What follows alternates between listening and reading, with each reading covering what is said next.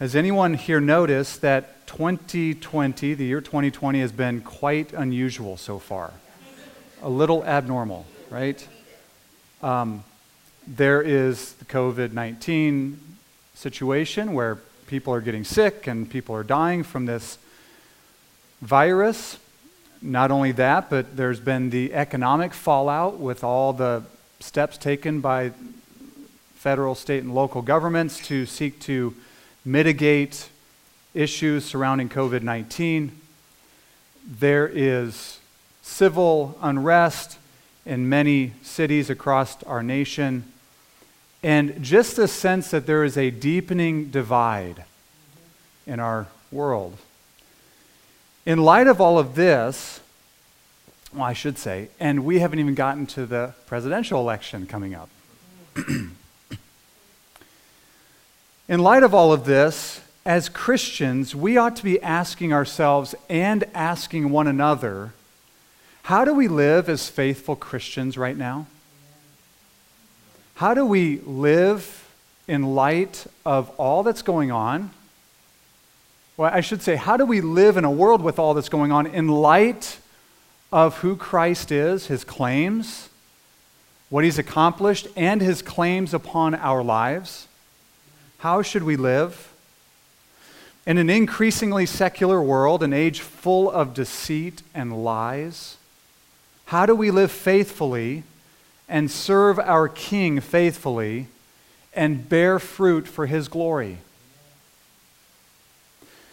And I just want to say, you know, God is up to something right now in all that is going on.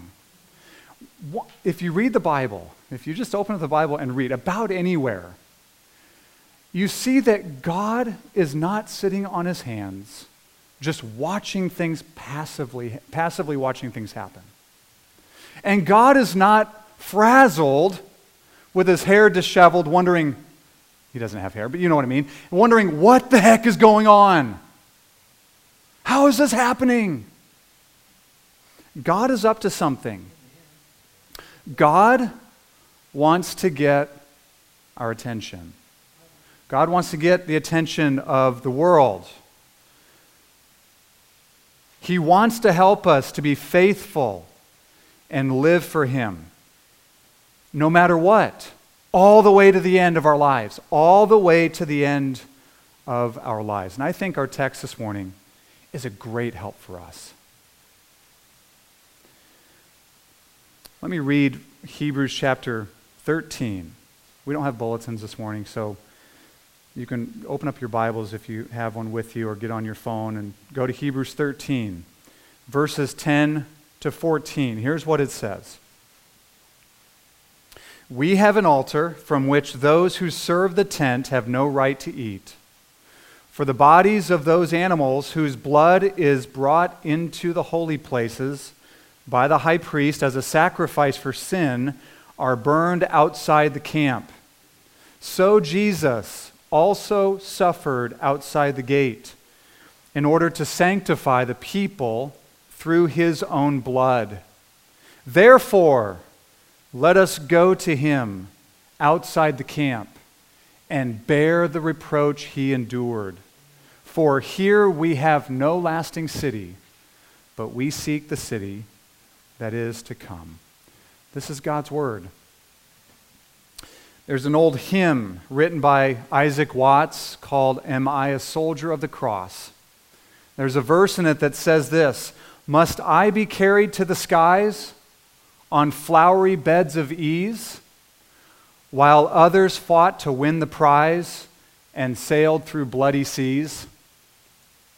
This communicates two opposing visions of the Christian life. One sounds really good but it's deadly and dead wrong. Must I be carried to the skies on flowery beds of ease? That sounds so good. Who doesn't want that? But it's deadly because it's not the Christian life and it's dead wrong. The other sounds kind of daunting, but is glorious and gloriously right, while others fought to win the prize and sailed through bloody seas. That's the Christian life. Fighting to win the prize and sailing through bloody seas. Our Lord Jesus did not say, Behold, I send you out as sheep in the midst of green pastures. He said, Behold, I send you out as sheep in the midst of wolves. What do wolves do to sheep? Kids, everyone here knows this, right? They eat them, or they try to. Our Lord did not say, In this world you will have ease and comfort and security, and more ease and more comfort and more security. No, He said, In this world you will have trouble, tribulation, trials, difficulty. Jesus did not say, Hey, everyone liked me, and everyone's going to like you too if you follow me. No, he said, If the world hates you, know that it hated me first. And since you are not of the world, it will hate you. Jesus didn't say, Blessed are you if everyone speaks well of you and everyone likes you. But actually, he said, Woe to you if everyone speaks well of you and everyone likes you. He says, Blessed are you if you're persecuted for my name's sake and for righteousness' sake.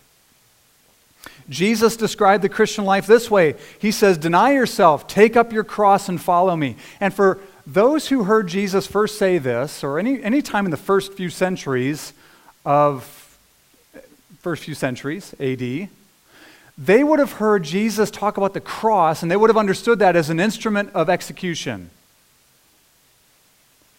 This wasn't a nice phrase to put on a coffee mug. Deny yourself, take up your cross, and follow me was to follow Christ, dying to yourself, saying, i no longer belong to myself. I'm now His. He is Lord, He is Master. Luke chapter 9 actually adds the word daily. Deny yourself, pick up your cross daily and follow me. So it's a daily thing, something we do every single day. And Jesus described the Christian life elsewhere as the road being narrow and hard that leads to life, and there are few who find it. He said, on the other hand, the road is broad and the way is easy that leads to destruction. Now, you and I need to be reminded of these things because we live in a world that it, it's so easy to be tempted and just give into more ease, more comfort. What can I do to make my life easier? And there's a there's a place for that. I mean, to make life more, make things more efficient, all of that. But it can be such an idol in our culture. Ease, comfort, luxury, security on all sides. This text here this morning helps us in this way. It really helps us understand what Jesus is calling us to and what Jesus is saying to us today. There's one command, and it's the main point. The main point is in verse 13. And verses 12 and 14, well, really verses 10 to 12 and verse 14, support that main point, and it's a command. It's not a suggestion, it's a command.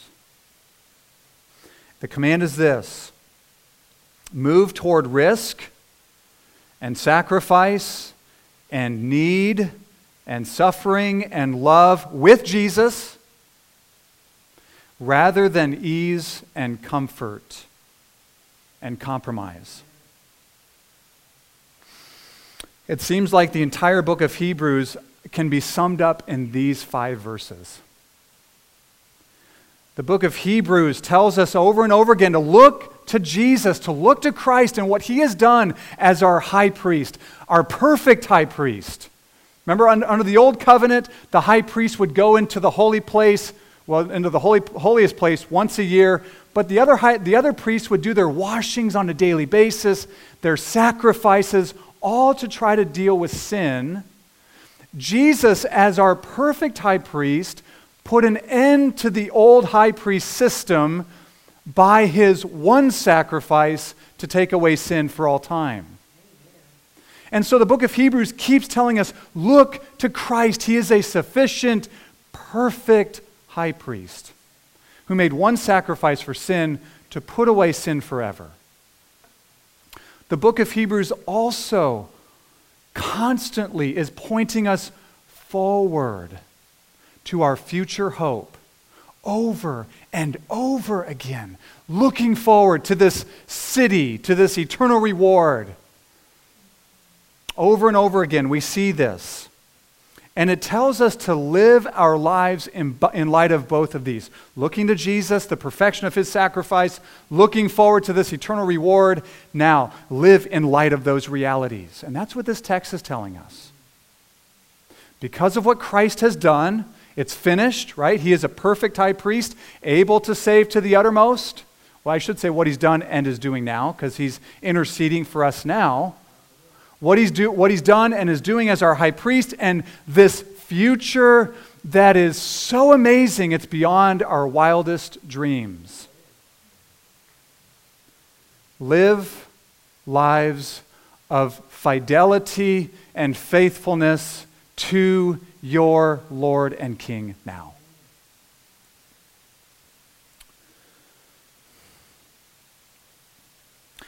Verse 13 is telling us to choose the way of sacrificial, risk taking love rather than comfort seeking, security ensuring self preservation.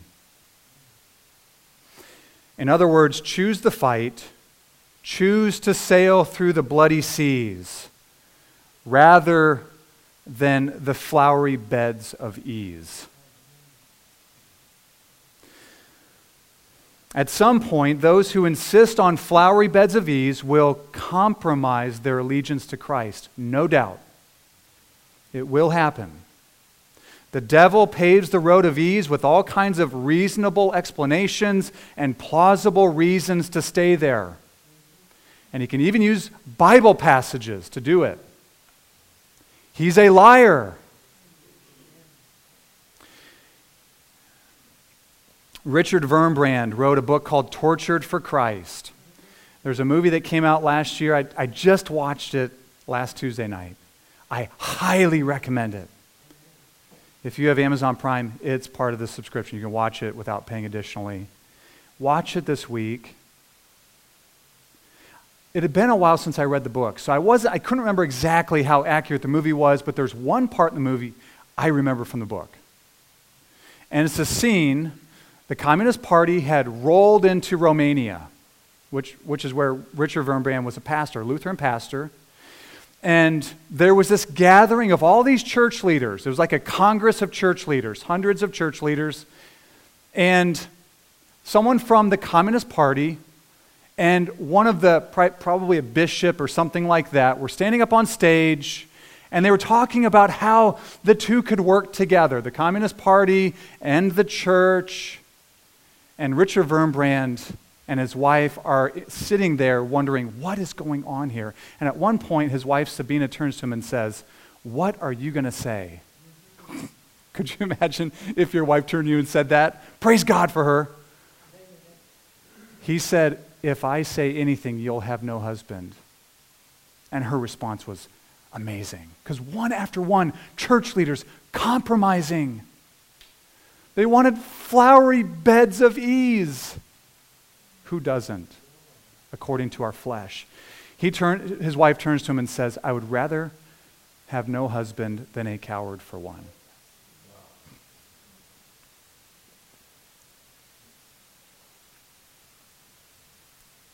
Amen? Amen?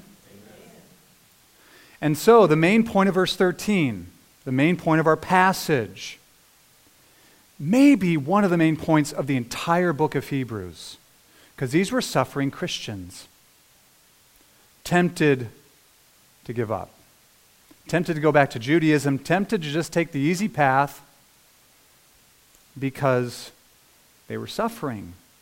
So, the main point of our text, verse 13, is Christian. If you're a Christian, it's talking to you. Christian, choose the Calvary Road with Jesus which is a road of risk and some suffering at some point, in some way, and sacrifice and love rather than the road of security and ease and self preservation. And then verses 12 and 14, which sandwich verse 13, of course, are two supports or reasons for living this way. and they're really strong reasons. I think this passage is extremely relevant for the day in which we live. So let's go ahead and look at our, these verses here in Hebrews 13.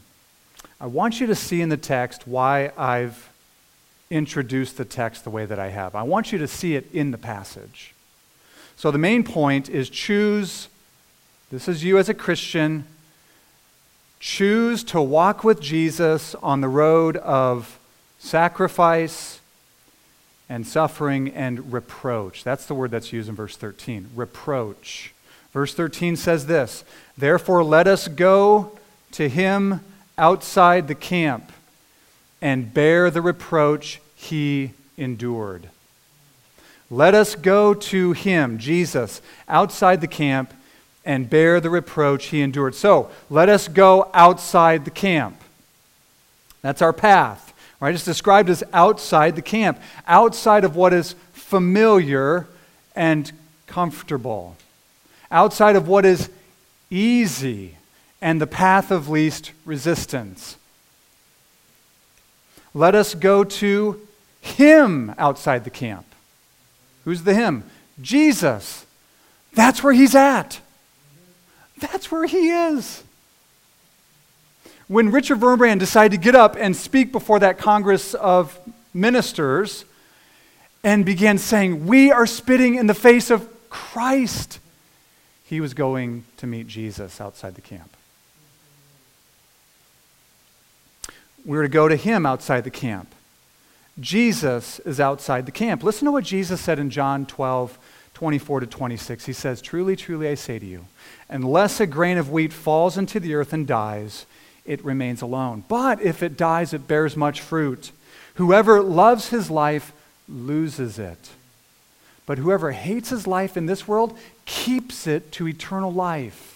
Now, listen to this. Listen to this connection Jesus makes. If anyone serves me, he must follow me. And where I am, there my servant will be also. Where's Jesus? Outside the camp. Where do his servants go? Outside the camp to him. Choosing to die. Whoever loves his life loses it. But whoever hates his life in this world keeps it to eternal life. So we're to go to Jesus outside the camp and we are to bear the reproach he endured. Reproach. This word means to be denounced or insulted. It's kind of a general word. Insulted, reviled. Certainly can include more than that, worse than that, but usually it's used to speak of verbal assault.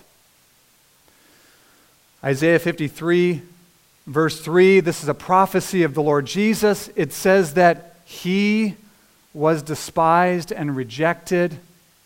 He was reviled. He was hated. People looked at him and said, Ew, ugh, what's wrong with him? This, of course, is what the New Testament church experienced.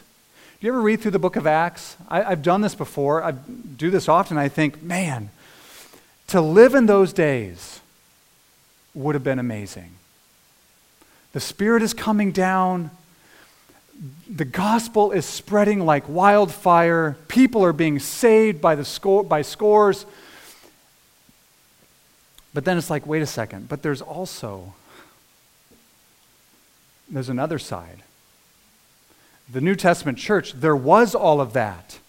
But we can have kind of this nostalgic idea of what it was like to be living in the first century, one of those members of the church at Ephesus or something, those new believers, like one of those witch doctors that brought your books into the city square and burned them. That would have been amazing. But you know what else happened in Ephesus? There was a riot, and Paul was almost killed. And the, the believers were chased from city to city. I love, there's this, I think it's at the end of chapter 13 where it says that they were chased to the, to the edges of that region. And it says the disciples, they wiped the dust off their feet as a testimony against them and kept going in joy and in the Holy Spirit. It's amazing. Outside the camp with Jesus. The, the New Testament church was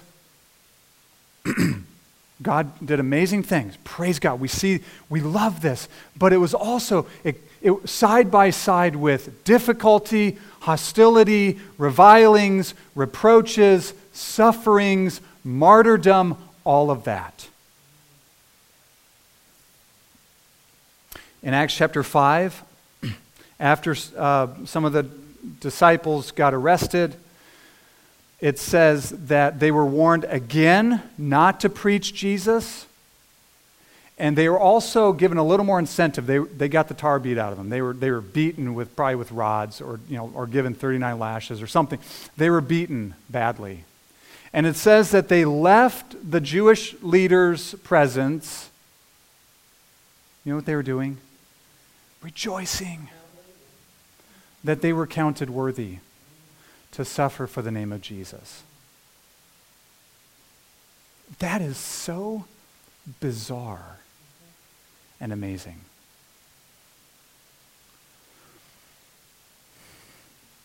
First Peter chapter 4 verse 14 says if you are insulted for the name of Christ you are blessed because the Spirit of glory and of Christ rests upon you. If you're insulted for Jesus, you're blessed because it shows that His Spirit is upon you. Insulted for Jesus, of course, not, not just insulted because you're a jerk. insulted for Jesus.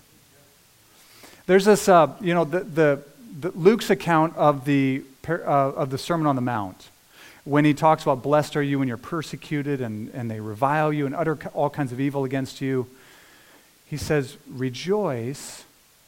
And then it says, and dance for joy in that day.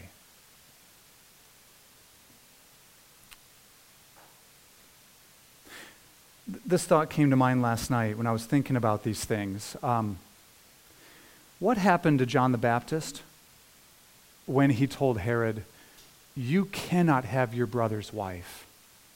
That's wrong. God says that's wrong. His head was lopped off. Now, why on earth would anyone want to choose that possibility? Any of those things. Just insults. Why would you want to why would you choose that? Why would anyone in their right mind choose that.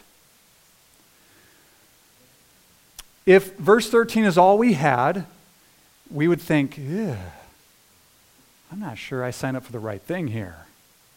That's not all we have. We have verses 12 and 14 as well, and the whole book of Hebrews. But verses 12 and 14 give us two reasons why, as Christians, we choose this. We're to choose this.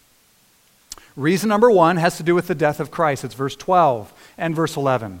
Verse 12 gives it to us, verse 11 helps to support it. The first reasons in verse 12 has to do with the sacrificial death of Jesus. Verse 12 says this So Jesus also suffered outside the gate in order to sanctify the people through his own blood. And then verse 13 says, Therefore. So it points us back to verse 12. Jesus also suffered outside the gate in order to sanctify the people through his own blood. Notice this verse tells us how Jesus died and why Jesus died. How Jesus, his sacrificial, how he died sacrificially and why he died in this way. How did Jesus die? It tells us he died outside the gate, outside the city of Jerusalem. Remember, Jesus was marched up the hill of Calvary or the hill of Golgotha and was crucified. Verse 11 helps us to understand the point, gives us a little bit of context by taking us back to the Old Testament. Under the Old Covenant system of sacrifices, the, the, the priest would bring the sacrifice into the holy place. He would slay the animal, the blood would be used to, as an offering for sins and sprinkled on the altar, and the carcass of the animal would be taken out when there was a tabernacle in the wilderness outside the camp. When it was the temple in Jerusalem, would be taken outside the city and burned. This was in order to ensure that there was nothing that remained that would defile the offering to God. A pure offering to deal with sin. So that our text points us, points us out shows us that the Old Testament sacrifices and offerings were ultimately pointing to Jesus Christ. He is the all time sacrifice for our sins. But there's some, there's some things that are significant about this happening, about it mentioning that Jesus suffered outside the camp. First of all, it shows us the kind of Savior Jesus is. He is a Savior not of Jews alone, but of all nations. Jesus suffered outside Jerusalem. He is a Savior of the whole world. He is a Savior of Jew and Gentile alike. And that's why Jesus' great commission is go and make disciples of all nations. All nations, all ethnic groups, not all geographical countries, but all ethnic groups. All ethnoi is the Greek word. All ethnicities. Make disciples of all of them. He is a Savior of the entire world, of Jew and Gentile. In addition to that, it's also significant for our worship. The fact that Jesus suffered outside the camp, outside Jerusalem, fundamentally changes how we worship. It's not about gathering to Jerusalem, it's not about gathering to a physical temple. Worship now centers around gathering to Christ Himself, gathering to the Lord Jesus. But I think the main point the author seeks to draw out is the significance of the scandal of Christ's death. If you've been in church for any length of time, you know, when we talk about the cross, it can just blow right past us and we don't feel the scandal of the cross. The fact that Jesus suffered outside the camp and we are to go out there and bear his reproach much of the reproach we're to bear is the fact that our Savior is a crucified and risen Savior. Not one person looking on there at Golgotha or at Calvary would have looked at that and said, This is a beautiful sight. If you had been there, you would have been tearing your clothes and pulling your hair out. It's horrific. No one thought, that is heroic. That guy's a hero. And yet, on this side of the cross, because we know the purposes of God and what Christ accomplished, we know that it is glorious. And yet, we live in a world that think it is utterly foolish and nonsense.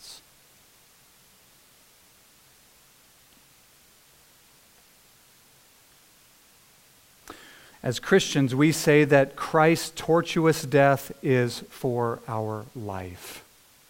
For those who don't believe, the cross is only an idiotic thing. There's a guy that I interact with with some regularity. It's usually kind of goes in spurts. And we talk in person. Sometimes he sends me emails other times. And almost every time we talk, he tells me how stupid and foolish the cross is. Of course it is to those who are lost. That's what Paul says. The cross is foolishness to those who are perishing.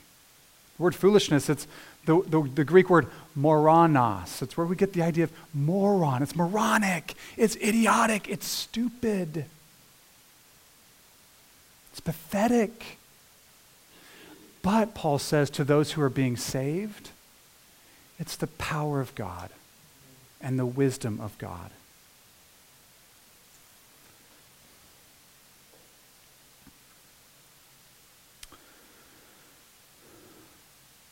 Jesus suffered outside the camp in a trash heap up on Golgotha for our sins. Verse 12 also tells us why Christ died, and it tells us that he died in order to sanctify the people through his own blood, in order to sanctify the people through his blood. The people. People being talked about here, it's not every person in the entire world. It's the, the people refers to his people. His chosen people, those who come to God through Jesus Christ. And he sanctified them through his own blood. The word sanctify means to be set apart for a holy purpose, or more specifically, set apart for God's holy purpose. Jesus suffered outside the camp to set us apart for God's holy purpose, to make us different. You know, there's this um, song that we sang in the church I grew up in. And I think it was the King James Version of 1 Peter 2 9 and 10. And it said, We are a chosen generation, a royal priesthood, a holy nation. And then it said this a peculiar people. A people set apart and they're different. Do you know what Jesus sanctified us for? Choosing to walk on the narrow road rather than the broad path? Think about this. In the New Testament, believers are called over and over again. They're called saints, right? They're, they're, we're called saints. And this ought to stun us. If we know ourselves at all, we're called saints, holy ones. It's more than just a static designation like, hey, you're a saint. Oh, nice, great, thanks. It's more than that. We ought to look at one another and offer to God our lives and say, We are your chosen, sanctified people who exist for you. To be a saint means that we're set apart, that we belong to God now. We do not belong to ourselves any longer. We belong to Him. We are His. And we offer ourselves to Him. We are no longer our own. Romans 4 6. If we live, we live to the Lord. If we die, we die to the Lord. So then, whether we live or whether we die, we're the Lord's. We belong to Christ. So, putting verses 12 and 13 together, it says So, Jesus also suffered outside the gate in order to sanctify the people through his own blood. Therefore, let us go to him outside the camp and bear the reproach he endured. There's another reason we're given, though. It's in verse 14. And it has to do with our future. This amazing future that we have. Maybe you've heard of the idea of delayed gratification. Ever heard of that before? It's not quite like that because we have Jesus now. We do. So there is wonderful gratification now with Christ, in Christ, that belongs to all of his people. But there is such a temptation, isn't there, to seek to build paradise here rather than crave and love the paradise that awaits us in the future. That's what the author draws out. He, verse, verse 14 says this What's the reason for going to Jesus outside the camp? Verse 14 says, For here we have no lasting city, but we seek the city to come. We seek the city that is to come. What reason we're giving here, given here for living a radical, sacrificial life of taking risk and loving others rather than seeking comfort and ease and a pain free life is that there is a paradise that awaits us, and there's no paradise here. It's not here. Here we have no lasting city. We have no lasting city, but we seek the city to come. Do you love the city to come? Do you even think about it? Is it on your mind? That's what will enable you. That's what will create and sustain a life choosing risk and sacrifice instead of ease and comfort. Loving the city to come, a love for the city to come. The word seek carries with it the idea of craving. To crave paradise. We crave the paradise that awaits us in the future, and we seek it. But there's the other side too. Here we have no lasting city. And I think, I think with this, you, you can hear the words of Jesus. Remember when he says, Whoever loves his life loses it. Whoever loves his life here and seeks to make it all about here and now and creating a kingdom or a paradise right now. Whoever loves, whoever, that, if that's how you live, you're going to lose it anyways. Jim Elliot, uh, in his diaries, you guys know the name Jim Elliot, he was one of five missionaries that, that were speared to death in Ecuador.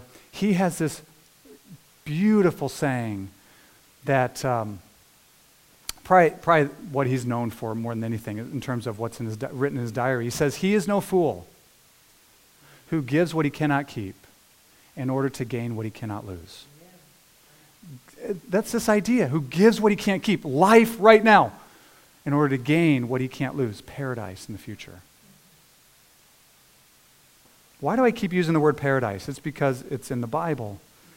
Revelation 2 7 says, He who has an ear, let him hear what the Spirit says to the churches. To the one who conquers, I will grant to eat of the tree of life, which is in the paradise of God.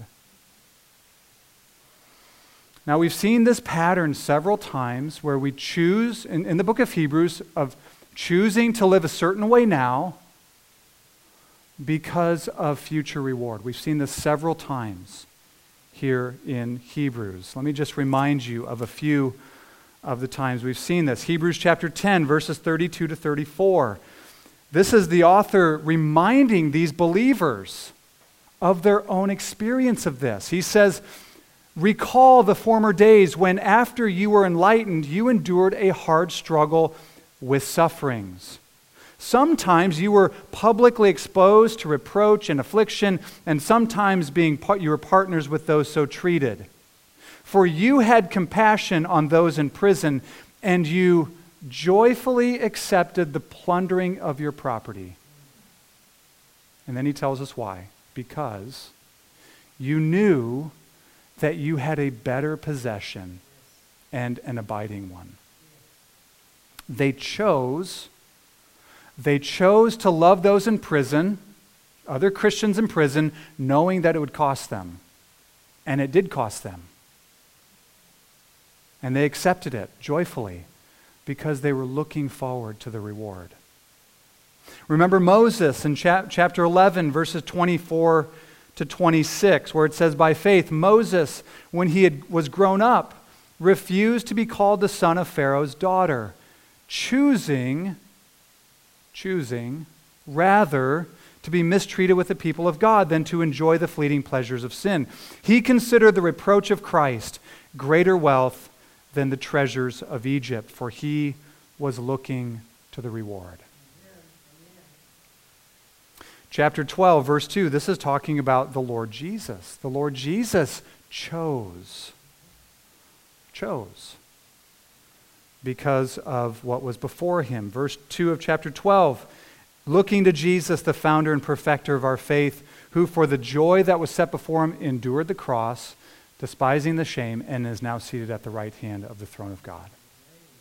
And chapter 13, verses 5 and 6 keep your life free from the love of money and be content with what you have, for he has said, our Lord has said, I will never leave you and forsake you. So we can confidently say, The Lord is my helper. I will not fear. What can man do to me? Beloved brothers and sisters, do we know this future that awaits us? There's a, a Puritan, there was a Puritan named Richard Baxter. He's in heaven now. And he wrote a whole bunch of books, but one of his books that is just a gem is called The Saints' Everlasting Rest. And in the book, he expounds from Scripture the glories of heaven and eternal life. And in the book, I can't remember the, the specific amount of time he suggests or commends, but, he's, but he commends that believers in Christ commit to meditating on heaven every day.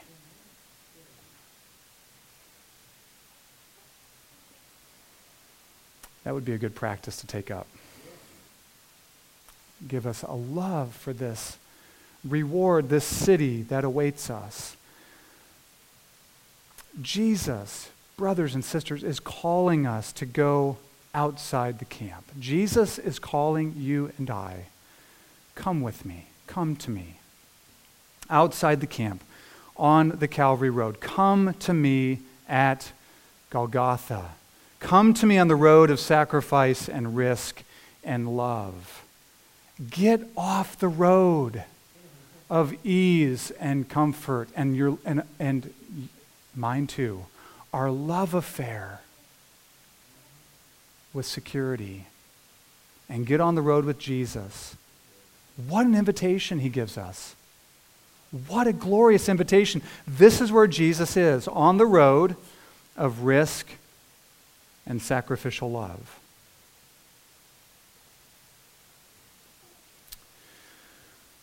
Now, what does this look like? Practically, what does this look like? Well, it's probably going to look different for each one of us. What is, what is Christ calling us to? What is Christ calling you to? What specifically does going outside the camp mean for you and for me? For some, it might mean making a tough phone call you've been putting off for a long time. For some, it might mean going to your neighbor and talking to them about Christ. I have no doubt that this passage in the history of the church has been used many times to stir up people to missions work. No doubt. Maybe there's some kids here today. Maybe one, two, five. And God is planting a seed right now for work in the mission field. What does it mean to go to Christ outside the camp? What does it mean to bear his reproach? No doubt it for sure means that we worship Jesus, we pledge our allegiance to him no matter what. This means that for all of us, come hell or high water, right? I, I never thought I would be, I never thought in America churches would not be allowed to meet or to sing. That's strange. But we love Christ.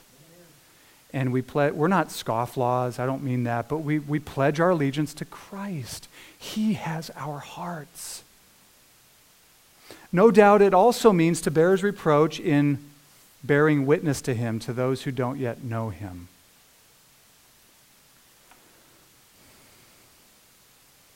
If you and I are yielded to the Lord and we seek him, I have no doubt he will make it clear what going to him outside the camp means.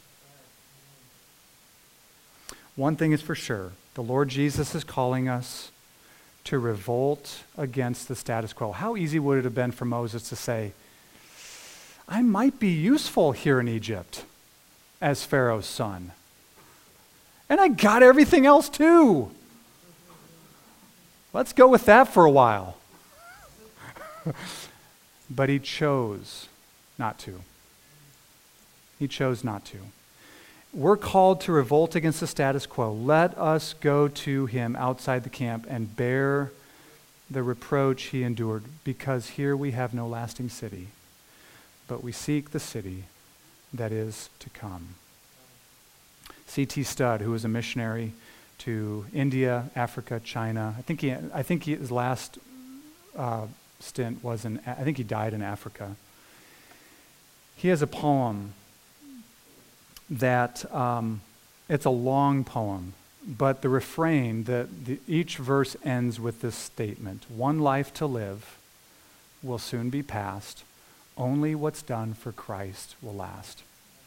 And then at the very end, and I heard maybe somebody else added this, I'm not sure if it was Studd or somebody else, but it says this And when my last breath, how happy I'll be if the lamp of my light has been burned out for thee. I mean, isn't that how we want to live for Jesus? We have no lasting city here. We seek the city that is to come. One life to live will soon be past. Only what's done for Christ will last. Let's pray.